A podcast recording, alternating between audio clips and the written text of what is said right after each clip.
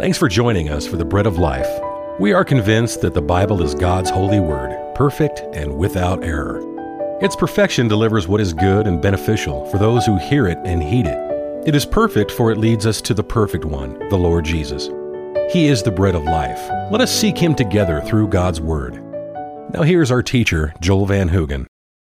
The joy of the disciples when the Lord Jesus appeared resurrected in the upper room cannot be appreciated fully by any of us today. They witnessed as the Lord Jesus, the very image of their hope of eternal life, suffered and died. And with his death, so died all their hopes. So when he came among them alive from the dead, oh, the joy and contrast was unimaginable. We can't begin to appreciate what they were feeling. Or maybe we can if we'll look hard into death as they did, maybe then we can rejoice in the promise of resurrection. The passage that we read in Luke is such a wonderful passage. It's, it's almost understated, but if you allow your imagination, you can see the scene. The Lord Jesus comes among them, and the first thing he does is just give a greeting to them Peace be with you. They're afraid, they're stunned, they think maybe they're seeing a ghost. Gentlemen, boys, you're not seeing a ghost. It's really who you think it is. Come and see. Look at my wounds. He says, Look at my hands and my feet. What's he calling to? Look at the wounds in my hand. Look at the wounds in my feet. Come touch me and see that I'm not a ghost. I'm real. I have flesh and bone. And then, as they're still marveling and joy is beginning to come into them and the blood of that new hope is rising within them, his next words are simply, Do you have anything to eat? Actually, I think they're the most wonderful words of the whole story of his resurrection. You can read all of them. He's not here, he's risen from the dead, he's going before you. I like the do you have something to eat? I'm alive. They bring him a piece of broiled fish. They watch him eat it. Never has anyone watched so studiously a person eat than these men watch Christ eat that piece of broiled fish. Every piece and morsel of it. I think he took his time.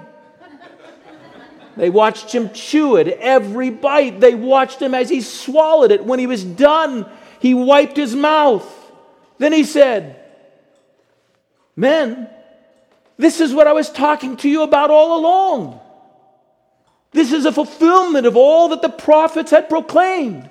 This is a fulfillment of all that the Psalms have pronounced that I should suffer and die, and on the third day rise again from the grave and that you should pronounce a message of repentance and forgiveness of sins in my name. There you have it, boys. Oh, the joy. The joy that just, just became pulsating in that room and flooding back to them. The life that they felt, and oh, the wonder that they felt in that moment that carried them forward from that day. You can't imagine it. We can't imagine it, but if we are going to imagine the glad joy that those disciples experienced at that moment, we're going to have to go where they went. We're going to have to confront in the death of Jesus Christ our own death. We're going to have to face for the moment the death of our dream of eternal life, and I know it's there within you. So, if you would give me a permission for the moment, to bear you forward into a future where you have to consider what maybe you've tried to avoid considering and face your own death, as morbid as it may seem, I think it's important. And we'll only take a moment here because this moment will not be a look of faith. It's a look into the darkness of unbelief, but that's what they were experiencing. That's what had come upon them, and that's why they were hiding. And that's at the point at which Christ made himself known. And so we're going to have to go there as well for a moment. To take you there, I just want you to consider something that I believe is true of all of us. I'd like to tap into a desire that all of us have. I want you to see that this desire is more than a wish, but that it is an innate longing that springs up from deep within you, and that I want you to see Christ answer for it. The desire is this we all desire to be remembered. We all desire to be remembered. I found this quote just the other day on the night of his death, Socrates was asked how it would be that they wanted his body to be buried. You might remember that he was forced to drink poison to put him to death, and then they walked him around as the poison was taking and seizing his body until it came up through his limbs and he died. as they were walking around, they asked him how he would like to be buried, and his response was, In any way you like, only you must get hold of me and take care that I do not walk away from you. He wishes to be remembered and tenaciously held onto in their thoughts. Nothing threatens to wipe out the memories of ourselves more than does the grave and the time that will keep rolling along after we have long been gone. And Job wished to be remembered by God beyond the grave. In Job 14 13, Job says, Oh, to God, he says, Oh, that you would hide me in the grave, that you would conceal me until your wrath be past, that you would appoint to me a set time and remember me. In Psalm 31, David is lamenting as the shadow of death seems to be casting over him in the midst of all of his trials and difficulties, and he already is beginning to feel the forgetfulness of the grave. And so he cries out and says, I have been forgotten like one who is dead. I become like a broken vessel. And we will be forgotten. Is there anyone here who can rise up and speak of the great and mysterious inner thoughts and the hidden grandeur of the personalities of your great grandparents? Tell us what they were like, their nuances, the unique spark in their eye, what drove them and motivated them. One of my great grandparents was a man by the name of David Noop. He was a school janitor he, he suffered a stroke on the steps of the school one day and wasn't able to work again, and because of his stroke, a year later he died. I know more about him than I do any of my other great grandfathers, the other three. And that's all I know about him. That's the extent of my knowledge about him. Very quickly, very soon, we are swept away into the forgetfulness of the ages. I oftentimes wish that I could introduce individuals to my grandmother, my Italian Sicilian grandmother. You would have loved her. I spoke even as I was speaking of the disciples watching as the Lord Jesus ate that morsel of, of fish. Immediately came to mind my grandmother who loved to cook and how she watched us as we ate. I imagine they looked at the Lord Jesus as he was eating the way my grandmother watched us as we ate food. You would come home from a long day. I, one time I was staying with her. I told her, Grandma, I'm not going to be home until 11 o'clock at night. I came home around 11 o'clock at night and it was quiet, and all of a sudden a click of a light went on in her room. And then she stood in the hallway and she said, Dear, I put a plate of food for you on the table and it's there for you to eat. Now, I'd already eaten, but she made me eat it anyhow. And so I sat down to eat the meal, and the whole time I was eating, she stood in that light watching me eat the food. I looked up and her mouth was chewing with my mouth. And, and she was hilarious. She had a sense of humor that made every playwright of any kind of comedy that's ever been broadcast in any stage pale in comparison. I wish you could have known my sister Priscilla. She died after she had just was getting ready to graduate with a degree in missions. She wanted to go and tell others about the Lord Jesus.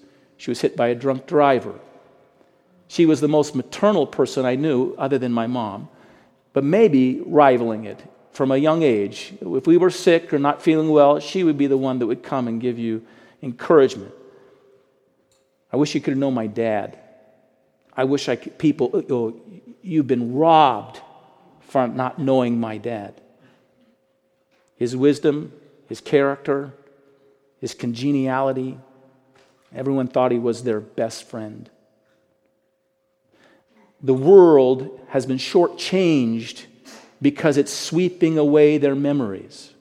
I am being shortchanged day by day because my memories become bleaker and bleaker and bleaker, and I forget more and more about them. Listen, if there is not a God in heaven, and if there is no resurrection, this is your only destiny. It's to be forgotten. And you know that's not a comfort.